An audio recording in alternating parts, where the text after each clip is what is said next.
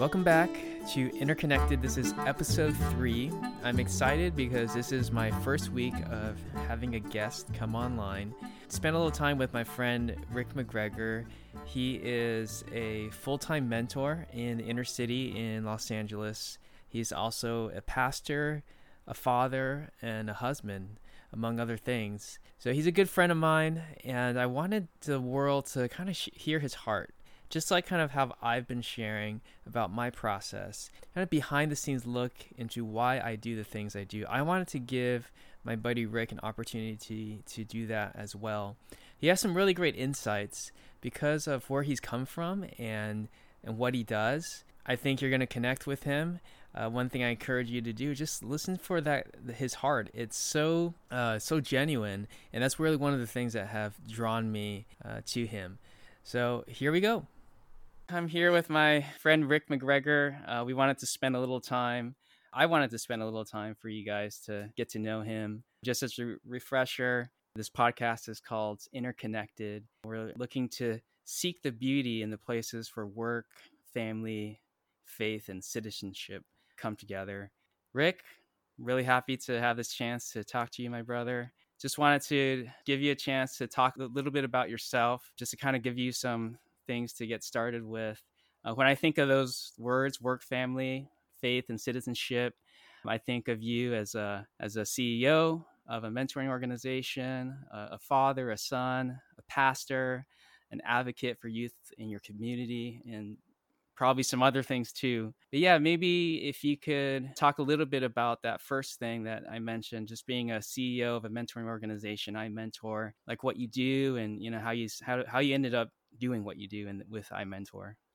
Yes, uh, I want to thank you for having me. I'm really excited about this opportunity. Um, being a CEO, there's uh, it's come with a lot of challenges. Um, this is something that chose me. Uh, I had no mm. desire to be a CEO. Had no desire to mentor. Um, in fact, the way that I grew up, you know, I knew that I wanted to be successful, but all of the successes or most of the successes around me was done by illegal activity. So it was literally just my process through surrendering my life to Christ, um, seeing a very seeing the same thing in church that I was seeing in the community with the lack of fathers. And so the way that the organization came about is I started taking a few young men to the local park for football um, after that, I was asked to coach, and I fell in love with what was mentoring, but I didn't know I was mentoring at the time. I just mm. knew that I was trying to help young people uh, and steer them in a different direction that I was steered in or that I went in. And parents were coming up to me and saying to me, "I don't know what you're doing, but this particular kid is is is tying his shoes or he's being more respectful." And so I would always say, if I ever got an opportunity to do this full time, I would jump at it. And so I end up getting an opportunity to be a program uh, coordinator, a site coordinator for an organization. And that's where the skills were developed and honed in on. And then we launched, uh, at that time, was Fades for Grades.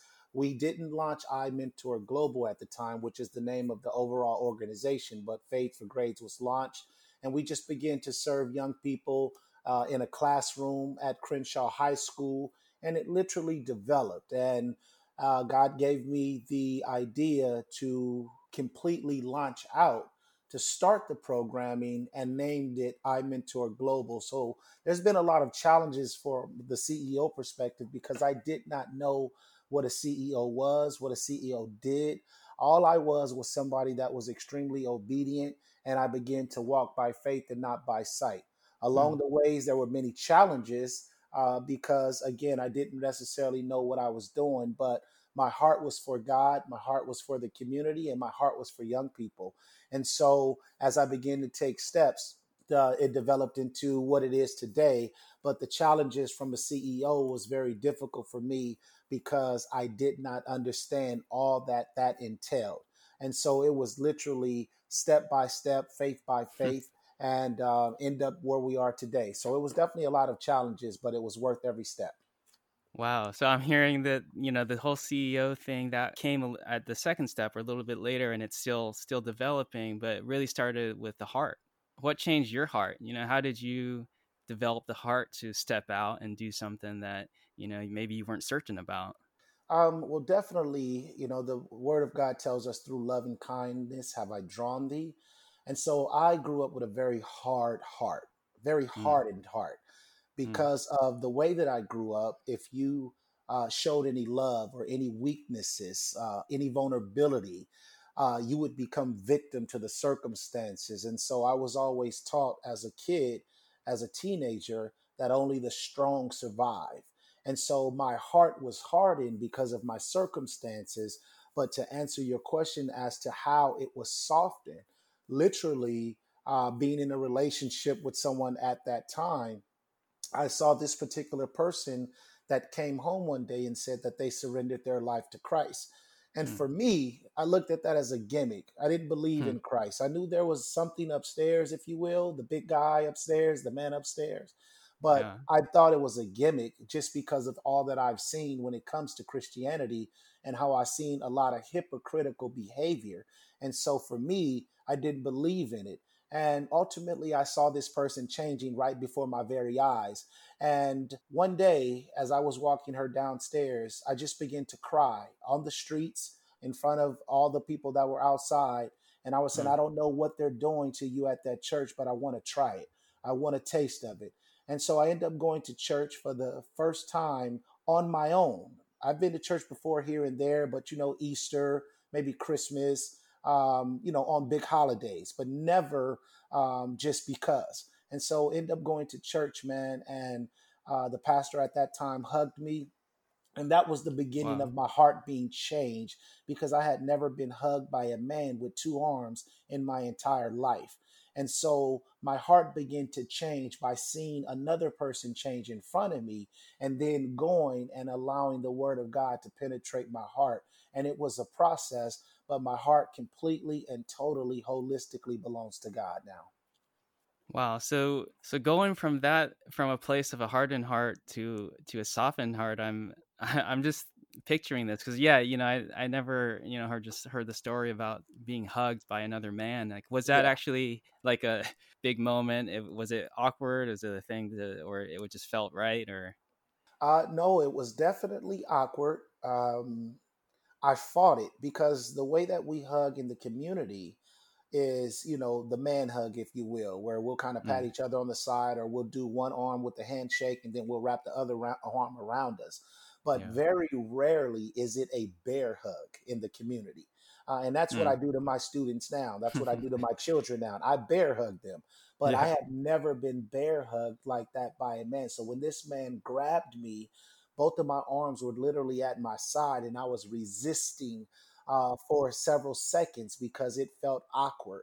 Um, it was something that I had not experienced. And so I definitely fought it for a few seconds but then I just begin to weep and my eyes just begin to or tears begin to flow from my eyes and I fought it but I can feel that something was breaking during that moment that there was a release that there was a breaking um, to literally I just fell in his arms. I became limp in his arms and I just began to cry and to scream out as a little child you know because I knew that although it felt awkward, although I had never experienced it, I knew something was right about it. And I just grabbed on to what I felt was right about it. And I was changed. Uh, the change started there. wow. And how how old were you about? I was about 24 years old. So if you had, you know, I'm sure you had friends. You know, if they saw that, it would just be strange or Totally. okay. Totally. Yeah, it would definitely be weird if they saw that because to us, that was something that men didn't do. That's what we were taught. You know, men didn't show emotion, men didn't show affection. Even today, when I hug my students like that, their first initial response is the way I responded to that man. Now I have students saying to me, I love you first, or coming up to me, hugging me. But that's because they were able to be shown what that looks like and what it feels like. And it's not awkward to show emotion and affection. Well, I feel like there's just so much of you know symbolic in this hug you're talking about. Yes. For our listeners, you know, Rick and I, we've done programs together, you know, at schools where we're combining robotics and uh, mm-hmm. mentoring. You know, just thinking back to some of the sessions, the word that comes to me is is vulnerability. Yes. Uh, modeling, you know, showing the kids how to be vulnerable because yes. you you speak, you have a lot of strength, and you have that. I feel like it's street cred. I feel like you know, just that people can connect with you, like you, people within your community they like you've experienced it you understand at the same time you have this like amazing tenderness and vulnerability yes and so you know just thinking about how going back to that that moment where maybe we're reluctant uh, but received the hug that you could probably and you mentioned a little bit you see it from the kids that you work with now that same same uh, reaction like when you totally. give them the hug the first time and they're like whoa yeah. what's going on Yes, yes. It's it's actually you know when you are able to see something you've experienced and then you're able to show the love of Christ the way you received it. It's one of the best feelings in the world because they see me as someone that um, they don't question my manhood um, because of my street credibility they understand that I come from the very grounds, the very trials, the very troubles that they're currently involved in. So they understand that I'm speaking to them and loving on them from a very place that they've actually they are or they've been. And so it just the validation is that much more powerful because they understand that if God can do it for him, that if yeah. he's saying that he loves me, and I don't question anything about him or about his manhood, then this must be okay. And that's all they're looking for is images and and people that can love them unconditionally and not be afraid of their background not be afraid of their circumstances but to love and i go back to that scripture through love and kindness have i drawn thee and that's what god in christ has done for us loved us unconditionally. And so i just try to reciprocate that same love that i received.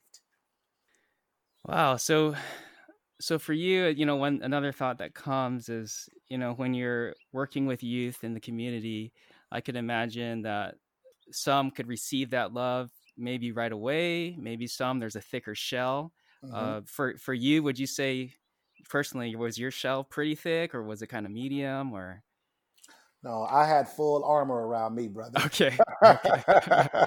literally i had full armor because i had been hurt I had I, I experienced violence at a very young age. Ed. I mean, with my mother being beaten in front of my face, uh, with mm. with murder going on around me, gun violence, gang violence, um, just inner city crime. Um, I, I grew up so you're taught at a very young age in the hood that only the strong survive, and so the shell or the armor has to be so thick where you don't mm. allow anything to penetrate or you might be subject to becoming a victim. So it was very thick. Wow. So you know you've been doing this for for how long now with the with the iMentor? Um, the iMentor, we became an official 501c in 2014, but we actually started in 2009, 2010 um, with the mentoring in the classroom, and then it just evolved from there. Oh, so almost uh, about 10 years. Yeah, yeah. But mentoring in the community for almost 20 because I started yeah. my mentoring in the church, being a youth pastor, uh, children's pastor, um, football coach. All of that started in the church. You've been doing it for a while, and I've seen you in action, bro. And it's just your ability to bring down those walls mm-hmm. is is just crazy. And it, you know, we're talking about you might be dealing with with people that have this armor on, right? Yes. Yes. And I've seen it, you know, and you've told me shared uh, you've you shared stories with me, and I've seen it live. I think the first time that I went into one of your your sessions, I forget which school it was, but you probably mm-hmm. remember the time, right? You, you yeah. Know, first time I came out, and it's like you get tears. Yeah. You got students crying, and it's like, you know, how? What would you say? Could you pinpoint it? Like, what's the thing that enables you to help, like, disarm, to break down that armor? Um, love, compassion, and authenticity. Mm. Those are the three things that the way we're taught to love in the hood is is slightly no, not slightly. It's just different. You're, you're taught love through loyalty. Uh, you're taught love through alliance. Um, very rarely are you taught unconditional love. Love has always been conditional. So when you are authentic, compassionate, and you show uh, unconditional love, and you're not afraid to also show your emotions, you're not afraid to cry with them, you're not afraid to share your stories. Most oftentimes, as adults, we try to create an image or we try yeah. to enter in with a within a character or thinking what they need and so oftentimes you know i say all the time kids have an internal radar within themselves where they yeah. can smell authenticity immediately. And so i think the compassion the love unconditional love and authenticity is what is able to penetrate the barriers and ultimately the heart. Mm. good stuff bro. This is good. So I'm gonna uh, jump over a little bit to uh, another thing that that you do, a big burden you carry, but also one that you do willfully and joyfully, which is being a pastor.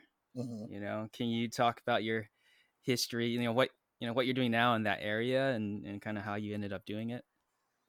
Um, definitely another thing, you know, everything in my life, Ed, has I, I didn't aspire to do or be any of it. Um, I know people that are young that says, "Hey, man, I want to pastor or I want to be a CEO." That was never my goal, man. Um, so this is something that the Lord was knocking on my heart, and I didn't realize the preparation because I didn't equate what I was doing in with iMentor Global in the community with youth as pastoring, but I actually had been pastoring much longer uh, than accepting the call. And most oftentimes, mm. people confuse the church with the building. The mm. Bible says we are the church. So God had already had me pastoring um, outside of the confinement or the four walls of the church for years. Uh, mm. But now it was time to be able to structure something a little bit different in the eyes of being able to be in a building because in there's restrictions as far as talking about Christ in the classroom. There's restriction uh, that we have in the program. So God was saying that it's time for the, the the next chapter of what I've been preparing you for. And so it was something that I was very reluctant in doing because of me being hurt by pastors, because of me seeing the stress, the weight, and the obstacles that pastors had to encounter. But I knew that if it was a way for me to help draw people to my mentor, to my Lord, to my Savior, then I was on board. And that's the way that God presented it to me. He says, Look, I need hmm. you to introduce all of the students and the families that you have been in their lives. I need you to introduce them to me. And hmm. this is how we're going to do it. And so that's how I finally accepted the church as far as pastoring, if you will. And he had given me a name for the ministry years ago hmm. that I had no idea uh, what it was for, uh, which is House of Restoration. And we are called yeah. House of Restoration because Christ and God is about redemption, restoring, and I am one who have been restored, I've been redeemed, and God is saying that it is now time and the vision or the mission of our church is that we are a bridge from the community to Christ. And the way that's going to be done is all of those that we've served in the community, because of the love, the trust, the respect that have been garnered, now there's a bridge that they would be open to listening to Christ from my voice simply because of the relationship that we've encountered. And so that second phase of actually pastoring was something that he's been prepping and priming in me for a very long time. And once again, I, reluctantly, I finally said. Yes, God. Yeah, that's that's beautiful, man. And I, I love that, you know, the point you're making about there's a decision of becoming a pastor in one sense, but then also you realizing you've been pastoring yes for a long time, you know, and that sometimes we see that roles or things that we do as as a vocation or a job mm-hmm, you exactly. know and you know but really it's it's it's already in you you yes. know and you know realizing that i love that you stepped out so how's so how's that for you how long has it been about a year or a little bit more uh, it's been a year since we've actually been in a space, but we started off in our living room, um, literally just with a very, very small group. Um, and, you know, even with uh, you and Vicky had come out and you guys were uh, worshiping with us and, and leading us in worship. And we had just been talking for years um, uh, just about different things. So started off in our living room, uh, and then we had to open up one of our bedrooms uh, because the living room was getting a little tight. And so we opened up one of our bedrooms for our youth to be able to go in there. And then that got to a point where we were running out of space and there were limitations because of our living room and it being our home. But we were willing to experience those. Uh, those those things because of our heart for God and then a door opened for us to be able to rent a upstairs sanctuary uh, in Paramount and we end up uh, stepping out as God led us to do so. Um, it was something that we were able to afford, uh, but we knew that Paramount was not the city that we were called to. But what I realized just recently is that God was using this last year and us in Paramount to strengthen our team, but more important, to build me. He mm. had to build me in a way to prepare me for what's next on uh, the horizon, for what's up and coming, uh, because it allowed me, because of my fear, because of my hesitancy, because of my reluctancy, um, I was a little hesitant in doing so. And so he was able to take me on the backside of the mountain with not too many people and to sharpen some things, to to continue to purify my heart, to to continue to help me to see that that as long as I am walking with my eyes on him like Peter, then everything's going to be fine. And if I begin to sink, all I need to do is call on him. So it's been actually an amazing transition. And we're currently uh, in negotiations for a space here in South LA because that's where God has called us to be here in South LA. But we needed to be in Paramount for a season in order for some structuring and some growth to continue to take place. Wow. So you're you're continuing to grow. No question. Sounds like that's no uh and and I love the you know I just the theme keeps on coming up for me, which is that you're you're going through transformation. Yes. You know, your your heart is opening, you're being refined and uh, as that's happening, you feel like it's important to bring that to those around you. No question. You know? No question. That's amazing, man. Can you talk about South LA? Like, how do you know that that's supposed to be your spot? You know, what made it so clear to you that that's your, your place of ministry? Well, I've been here in South LA my entire life, 46 years old. I'll be 47 in October. Um, I'm born and raised in the hoods of South Central Los Angeles. Um, from uh, my family being in the Watts area, you know, but just being in South LA, east side of LA uh, for all of my life. And so our programming started here in South LA. So when I mentioned to you previously about God prepping the land, priming the land, um, that's what he's been doing literally from day one, from the day that I was formed in my mother's womb but to the, all the trials, all the relationships uh, that we've garnered in programming with principals and and teachers and, and, and mothers and fathers and, and community leaders and, and students have all been here in South LA. And so literally we have been, I've lived, grown up in South LA, but my family and I, we have a home here in South LA, right around the corner from the church uh, or the building that we're pursuing. And right behind that building is a homeless camp in which we adopted that homeless camp about a year ago where we went in and, and we brought food and, and some supplies. And we've been doing that periodically from that year. And God said, This belongs to you. This is your space for you to do my work. And so this is something where a building um, he's already shared his word with me regarding that building, but we attacked that building some years ago, but it just wasn't the right time. And mm. lo and behold, another door has opened, and the owners of the building are very eager. It's been empty for about two and a half years. And so I would always find myself asking God, why is that piece of property still empty when it's a great space? And he says, Because I've set it aside for the work that I've called you guys to do. And so he has spoke mm. to me specifically in letting me know that South LA, although there are many churches out here, that South LA is definitely where he's called us to do work and it will e- extend and branch out. But that is where our hub is South LA, South Central Los Angeles. Wow, I'm born and raised, huh? Born and raised. Been here all my life, man. Yeah, you know, um, you know, thank you for sharing that. It sounds like it, it really is a uh, stepping out in faith.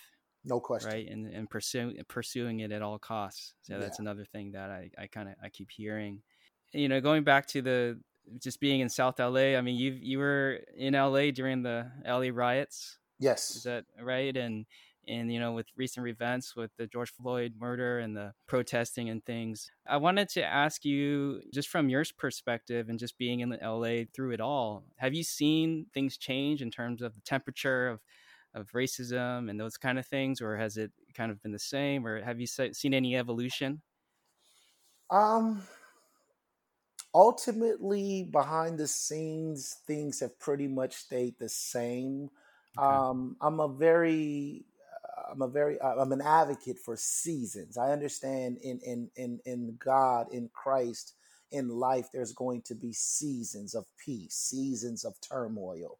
And so one of the things, you know, just with police brutality and injustices, eh, none of these things are new, Ed. The mm. difference is is that everyone now has a cell phone with a camera and the ability to record. But these kinds of injustices have been taking place for centuries, literally. And so there's been seasons where things have been calmer. Um, as you mentioned, the LA riots, I was actually a part of that. Uh, I actually rioted uh, in those riots. I was a part of the destruction of the community, the destruction of the family, the destruction of, of structure. And mm. so, looking at my perspective now and where I am, I would definitely say things have pretty much stayed the same. For instance, with the LA riots, there was a huge uprising as a result of the frustration of those cops being found not guilty, even after they were recorded. And so when you have mm. injustices like that, I personally have been physically abused by the police. I mm. personally have been racially profiled by the police. And so it's hard to say have things changed. There's been some evolution, but ultimately it's the laws. But then, even going deeper than that, there's more that we can do as a community. So uh, it, it's a few variables within that. So there's been some change, but not enough to make a huge dent. Wow, and and so so Rick and and being a part of the LA riots and and being a recipient of what's going on i'm curious just to kind of learn about your process you know and you know what are the things that bubble up for you could you talk about that a little bit? Absolutely um some anger but more compassion um because i understand oftentimes when people view the destruction of property the first thing that they think or or or or, or they say is, is look at those people or look at that mob or why they're so stupid mm. why are they uh, responding in the way that they're responding and while i do not agree at all with the destruction of anything i understand it because i participated in it and I've been able to mm. experience mm. all phases. You get mm. so fed up with feeling like people are not listening, that they're not hearing. You had the Watts riots. 30 years later, the LA riots. 30 years later, you now have the riots from George Floyd. Why, even just speaking to those riots, after 90 years, we're still dealing with the same thing? And so, is there anger that comes up? Yes. But mm. at the same time, I understand that it was the word of God that transformed me. It's mm. the love of God. So I look at things from a different perspective because I've been in each phase of what I see. And so there's anger, Ed. There's great level of compassion, but then it lets me know even more that the calling on my life, I see more and more why it's valuable that all of us set aside our fears and begin to do what God has called us to do. The Bible says that it's okay to get angry, but sin not. But if you don't understand the word of God, the love of God, the principles of God, then that anger is going to be released in very detrimental ways. And that's why it's important that we have things to help folk understand the love and the power of God. So there's a hmm. multitude of emotions, but I'm able to channel those emotions the right way now. But most of our young people or seasoned people are just fed up and they don't know how to appropriately and properly channel that energy. And that's where we as believers come in, where we don't judge, we show love, we show compassion, and we figure out what can we do to help. Hmm. Wow, and again, just going back to the, the transformation that you have been through and are going through. Yes. Right. And the softening of the heart and allowing love to at the end of the day reign, even yes. though it's it's you know easier said than done, you know, in, yeah. in, in, a way too. Um I know, Rick, that you have been holding uh, talks with youth uh, recently. You know, what what what are the some of the things that you know youth are dealing with right now in respect to recent events? Well, actually, we had a call yesterday, um, uh, and we'll have another one tonight. But I actually wrote down a list of things that they mm. shared, and just simply what's wrong with our hood or our mm. neighborhoods. And so, just some things just from this list that I'm looking yeah. at now um, that talked about the lack of role models, um, not working together, um, being selfish or or thinking about ourselves, um, uh, blaming others too much, um, too much uh, what we call flossing, which is having the designer this and the designer that, but not focused on the right things, but the wrong things, the lack of unity in some situations, the level of education or resources that's giving to the inner city, um, the lack of positive outlets, um, parents being more friends to their children as opposed to being a disciplinarian, as opposed to creating more structure. And so, to, you know, the gangs, the violence, um, the healthy eating, uh, you know, more cops that look like the people that come from the hood. You know, that's a mm. whole nother conversation because mm. the police has always been shown to us through the way we were raised and through their actions that they're the enemy. So we don't have a lot of black and brown officers that come from the hood where they would have a better level of sensitivity when they see a certain reaction. They understand it's not threatening but it's just an, a, a, reaction that typically would happen in the neighborhood.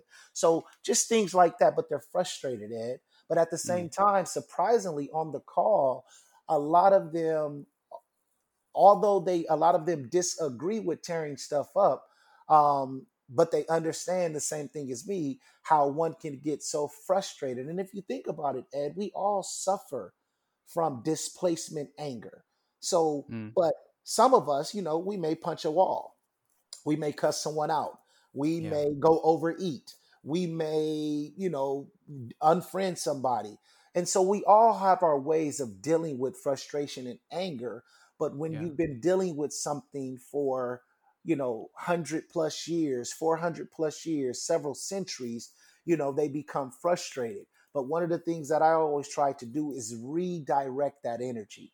Okay, yes, yeah. this is wrong. Yes, George Floyd was was just outright murdered. But what can we do? How can we better stabilize? And we talked about reparations yesterday. Mm. Reparations mm. is basically reimbursement. Oftentimes, we've heard for years 40 acres and a mule. But what I wanted them to see is how can we begin inner reparations? What can we hmm. do more of to help repair? Because that's the root word, word of reparations is repair. What can mm. we do to be, begin to repair? So they have all kinds of emotions, Ed, but my job and my calling is to help channel that energy. Because if we go destroy something, that leaves us with nothing. Now, people, there are some things changing, but ultimately yeah. we have to learn how to position ourselves to have a seat at the table as opposed to throwing rocks from the sideline. Yeah. Wow. and then just this idea of of changing on the inside. Yes.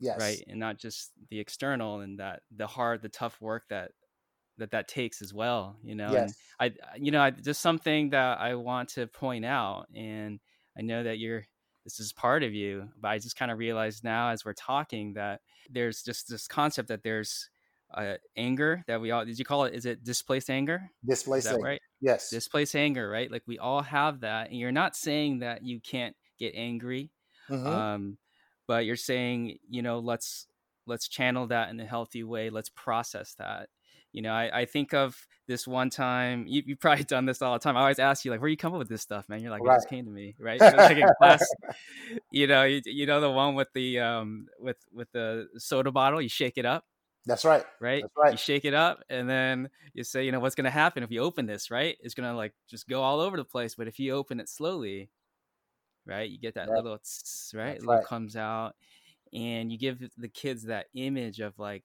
okay, we are all, we do all get bottled up, right?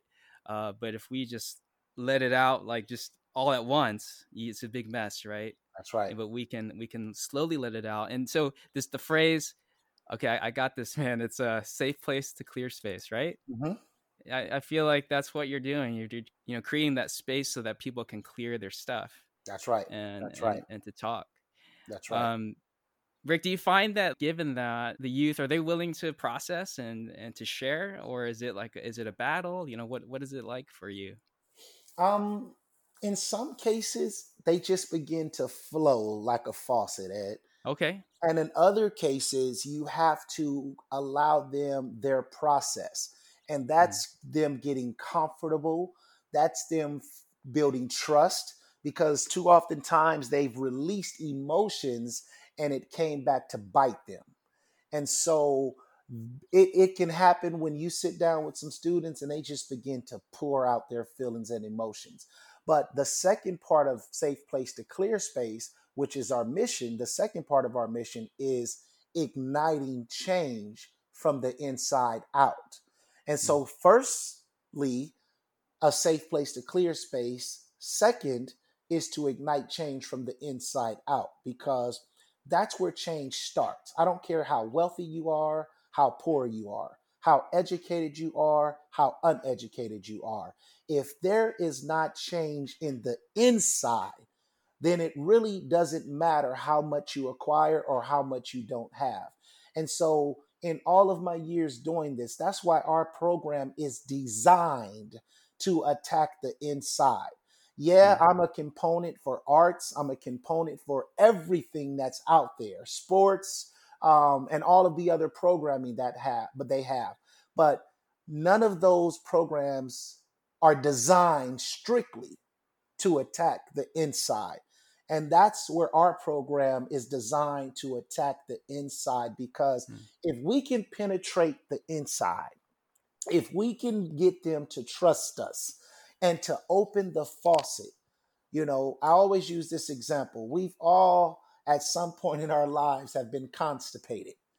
And being constipated is very it's very uncomfortable, very uncomfortable. And, hey Rick, I'm just curious. Have you used this one in class? Have you used this in class? I absolutely have. I, absolutely I bet they, I bet they love it, man. They get the oh, same response, right? They do. They start laughing immediately because we can all identify with our stomach yeah, yeah, Okay. All right, so, I'm with you. so we've all been constipated, and it's a very uncomfortable feeling. But the moment you have relief, you feel better. And that's the concept in which we deal with. And those are examples. I give them very real, raw, relevant and raw examples because I need to meet them where they are. All of us know what it means to be constipated, but we may not all know what it means to suppress anger. And so if I'm saying mm. words to them that they cannot identify with, then what I'm saying is going to go in one ear and out the other. But when yeah. I talk about constipation, we can all laugh at that because we've been there. and so yeah. our desire and design for our program is to help them dump. They need to dump the pain, dump the hurt, dump the issues, dump the fear, dump the depression, dump all of the things that they experience so that they can feel relieved and released. And now that that weight is gone, I noticed in all of the years, Ed, it's never that our young people are unable to do their work academically.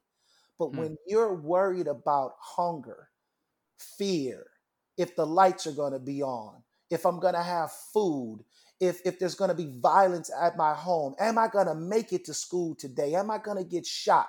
Am i going to be approached by a gang member? It's hard to focus on education.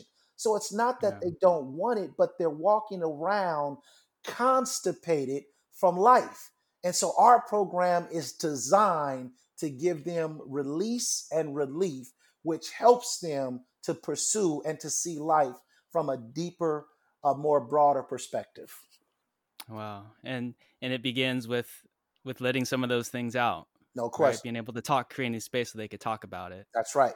Very important. If they don't have a space, because most of them can't go to their parents because of the defunct dysfunction that their parents are experiencing. I know when I was yeah. younger, if I tried to talk to my mom or dad about something, you know, get out of here, man. You're you're you're a child. You don't know what that means. You don't need to talk about that right now. And so mm-hmm. if I go talk to the homies, you know, my friends or my peers about some things, you know, hey man, let's smoke, let's talk about it, let's drink, let's have sex. Yeah. So most oftentimes when they don't have any place to talk, that's where the gangs come from, Ed. They're looking mm. for a place to belong that's where they end mm. up doing things because they're in a situation to where if I can't get released through outletting healthy, then I'm going to smoke it away. I'm going to drink it away. I'm going to have sex until my until it disappears. I'm going to rob. I'm going to do things. So this is again what I talked about uh, earlier, displaced anger. Our program is designed to help that emotion, that anger, uh, those obstacles to be channeled in the right way. Wow. It's beautiful, bro. Man, you know, I just love it. Yeah, yeah. Amen. I just appreciate your your heart and just the way you you put it just now. You know, yeah. the displaced anger. It just really it makes a lot of sense. Yes. You know, and you being from the community, and you going through a lot of the things that uh, the youth are going through. Mm-hmm. You know, I'll say awesome, this. Um, yeah, I, I, used to think, why me? Why? Mm-hmm. Why did I have to you know, grow up the way that I grew up? Why did I have to experience the violence? Why, why, why? And I'm not going to say that God created what I went through, but mm-hmm. there are certain things that He allows to happen in our life so that we can be a witness, a testimony, or more impactful for the ultimate calling that He has for each and every one of us. I see why I had to go through brokenness because I can speak about brokenness, not from a book I've read, not from mm. a degree that I've earned, but because I've been through brokenness. I've experienced the tears, the violence, the gangs, the dysfunction. And so I understand why he kept me alive. I understand why he didn't allow me to go to prison for the rest of my life. It wasn't because I didn't do things, it was because He had a calling on my life, even before I recognized Him, even before I acknowledged Him. He said, I formed you. Jeremiah 29 and 11 says that He has plans for us plans to prosper, plans of success, plans of hope and not failure. And so it makes sense to me now. And now I'm able to embrace not only my past, but I'm also able to embrace my present and embrace my future because I understand that it never was about me, but it was about the plan of God that He had on my life for my life. And because of that is why my heart, when I tell you, Ed, I'm mm. madly in love with God, man.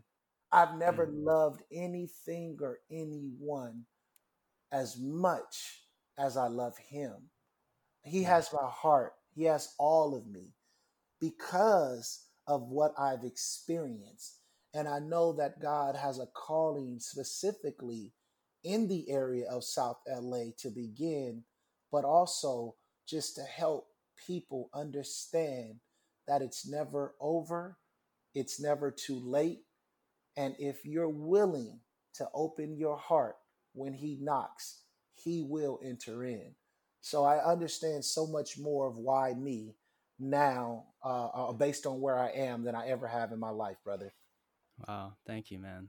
You know, hearing you share that too, you know, just coming back to that displaced anger, and you know, just to see how that's been processed for you mm-hmm. to have result of you know a grown man saying I'm madly in love with God. You know, yes. it's like yes, you know, in some sense, like you know, people could say that doesn't sound very manly. You know, not that's at not, all.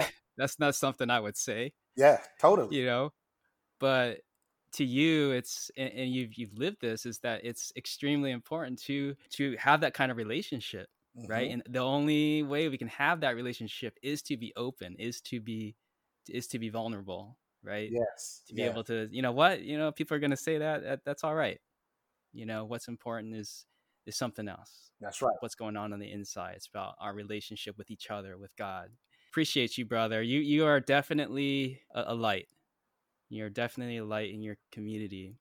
And it's from God because I, I just hear so much hope in in what you're saying. At the same time, this is the reality, right? This is what our community is going through. This is what our youth are going through. Uh, but that being said, there's hope. That's right. That's right. And that's what it's about hope. Hope yeah. is the substance of things. Um, faith is the substance of things hoped for, the evidence of things unseen and we don't see it.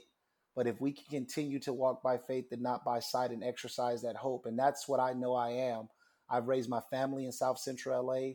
Um, you know, I'm a husband of almost 19 years. I have a 17 year old daughter and an 18 year old son. Mm. Uh, my son has just graduated uh, from uh, St. Bernard's as valedictorian.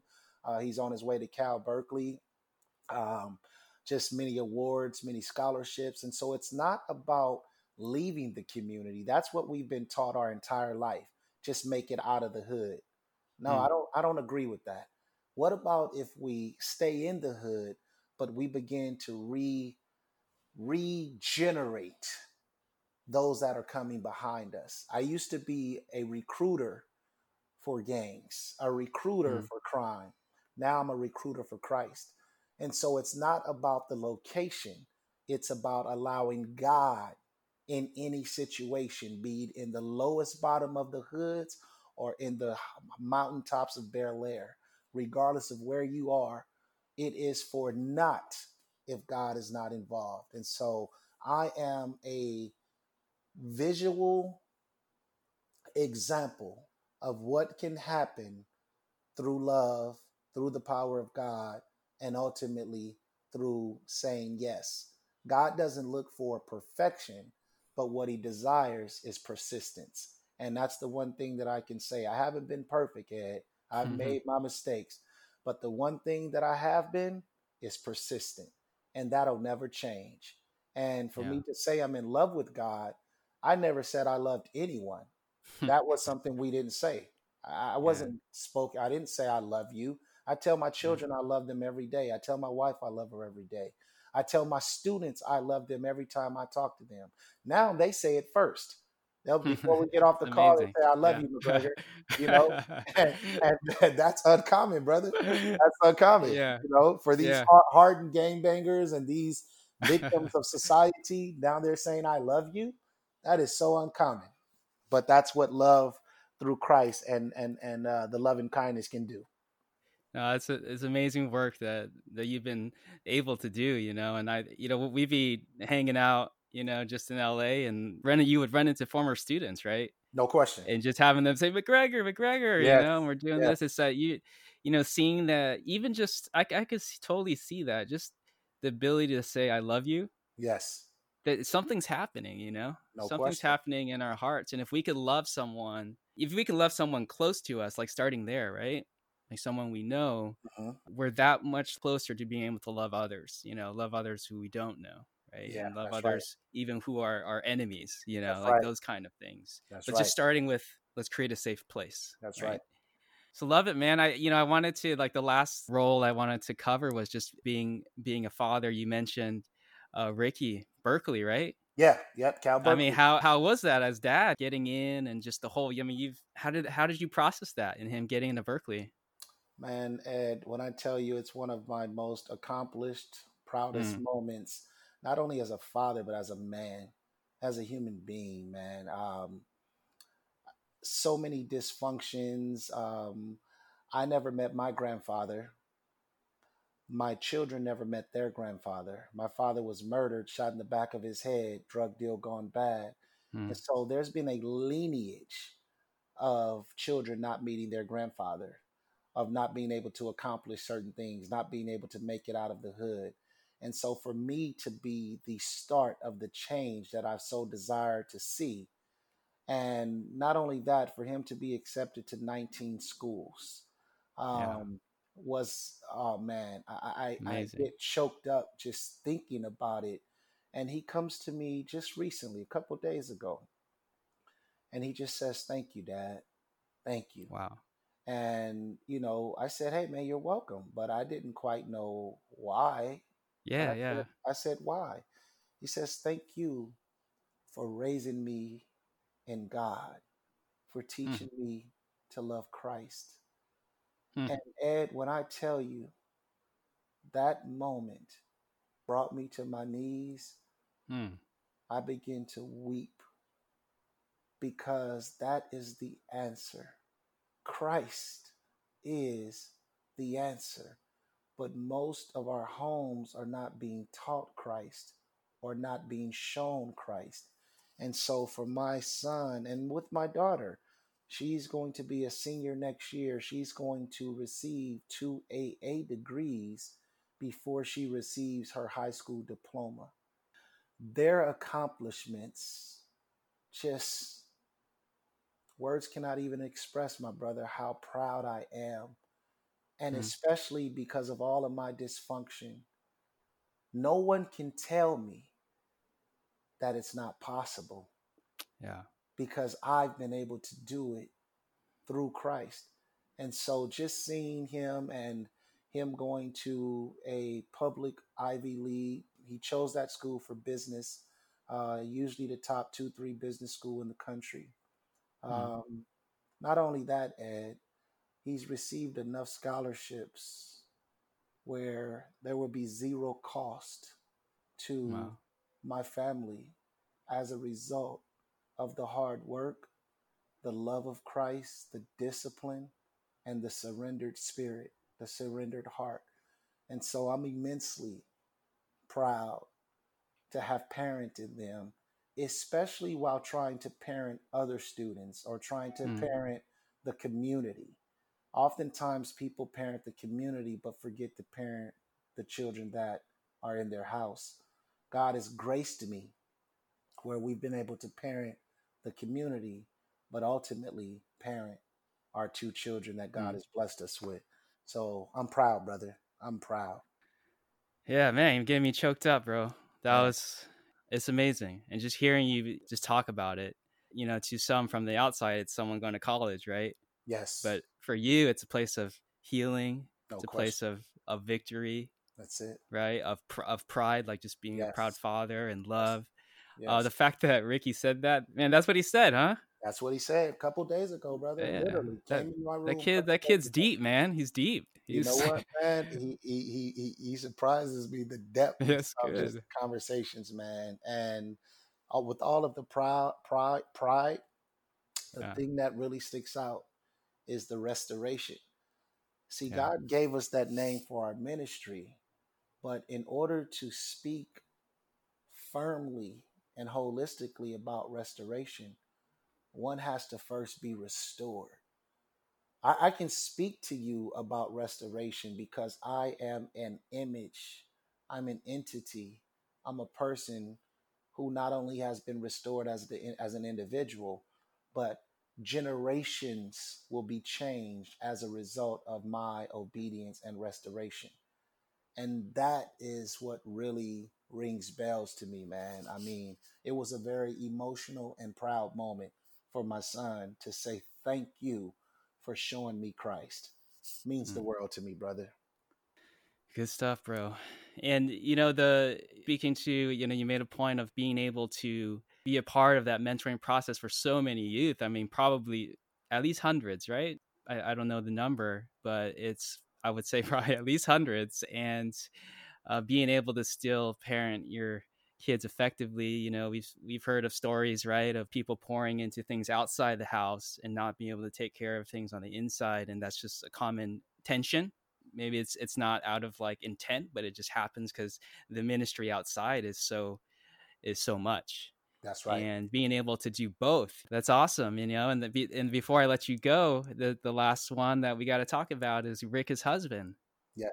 Because you talk about you know just your process with that you know and yeah how how it's been becoming rick the husband? Uh, that has actually been one of my biggest challenges hmm. and for many reasons.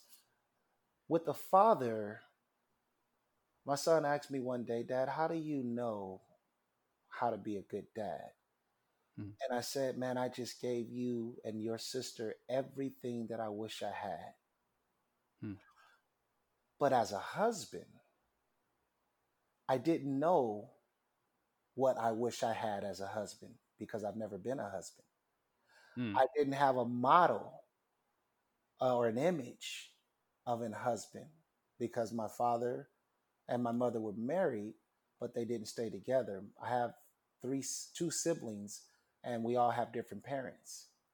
Mm. So, husband for me was foreign. I had no blueprint. I had no understanding of it. And so it was difficult for me to learn to know what that looked like, having not had any examples. There's no manual. Now we have the Bible, but when you are transitioning or you're a new convert, sometimes that's not enough. Mm. And so one of the biggest challenges was dying to myself, hmm. dying to my wants, my needs. And it's one thing that Christ has given, shown unconditional love to me, but now you have to exhibit that same unconditional love to another human being. And because most of us as human beings are conditional lovers, sometimes that can be tough. But the one thing that has kept my wife and I is we both love God with all of our hearts. We both had a desire to not allow the enemy to destroy what God has put together. Hmm. And so that challenge for me has been one of my toughest battles. And even going into 19 years, I'm finally beginning to see some things that I didn't see in year 15, in year seven, in year three it's a constant evolving and evolution and a constant unconditional love of having to give. And so I thank God for having a wife that was not like me because I didn't grow up with a family like that. And so when any time troubles would hit, mm-hmm. I would mm-hmm. be the first one to say, okay, it's time to break up. It's time to mm. separate. Mm-hmm. But my wife would be the one that say, no, that's not an option. And so the Lord has worked on me tremendously in the area of being a husband. And we were met married very early and very soon. And so there were a lot of challenges that we encountered. But the one thing that we had in common and the one thing that has sustained us is the unconditional love of Christ towards us and being able to reflect that to one another. And I thank God, man. There was many yeah. times that it looked like it wasn't going to work, but hmm. God has graced us enough to trust Him. And when I tell you that we're in a place today that has taken a lot of work, a lot of hmm. prayer, a lot of submission, but we have been determined. To see mm. this thing through, man. And so I'm really proud of the husband I am because most husbands in our circle or most spouses in our circumstances would have aborted the mission.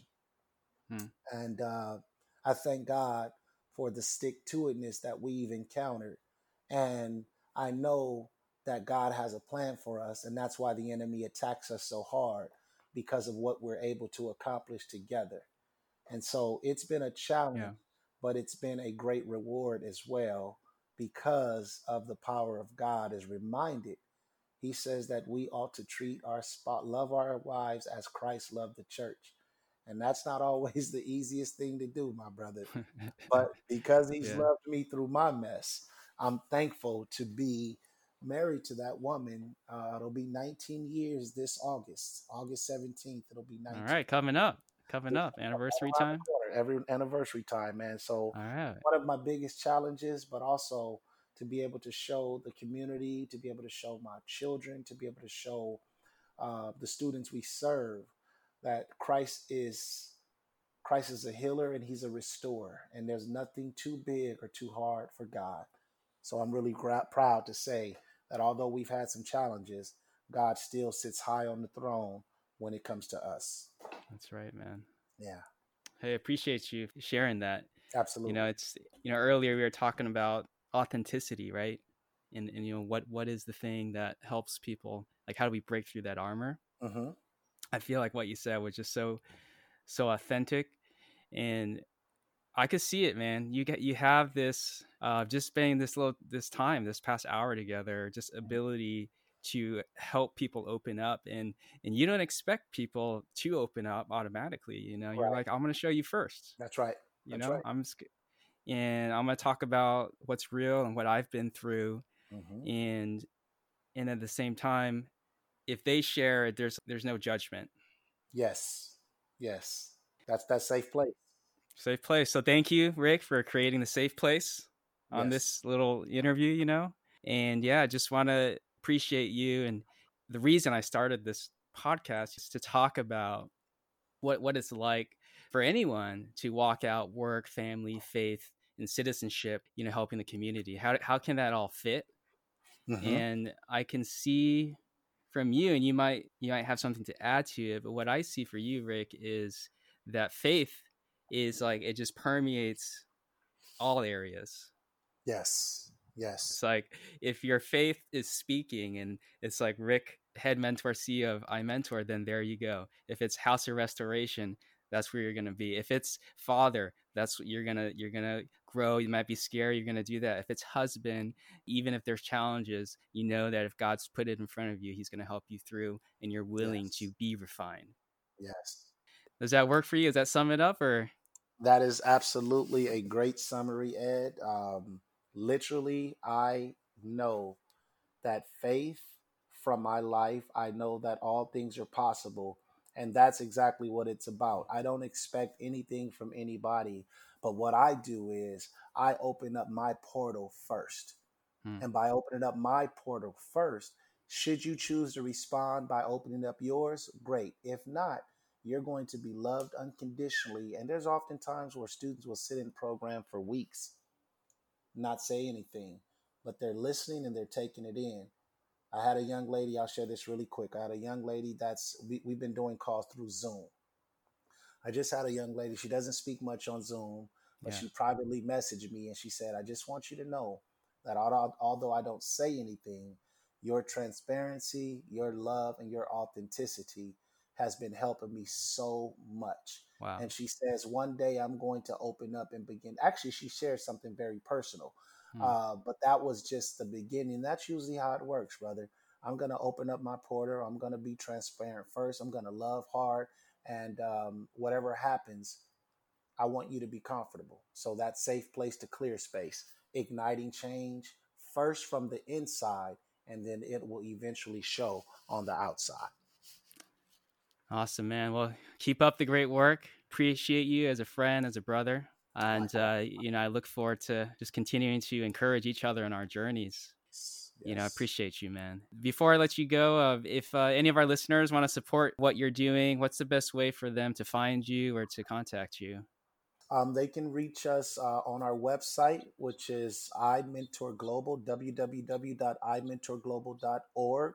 Uh, they can also catch us on any social media platforms, which would be iMentor Global on Instagram, iMentor Global on Facebook, and there's also a icon to donate on our website.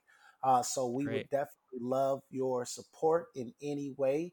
Um, and we are someone that's been in the community and we're helping people on the ground level. So any support would be greatly appreciated and much needed. All right. Thank you, brother. I think uh, I'll let you go now. Appreciate the time, man. Absolutely, man. Thank you for having me, man, and many blessings. Uh, and I'm praying that this podcast, not this interview in particularly, but what you're doing will bless a multitude of people. And I appreciate you stepping out, brother, and Thank doing you. what God has called you to do. Thank you, man. Thank you. Absolutely. Okay, you too. So I was really humbled to spend that time with Rick. I've known him for years, but I actually learned some things during during our chat. So before I sign off, I want to encourage you guys to give to iMentor Global in what he's doing.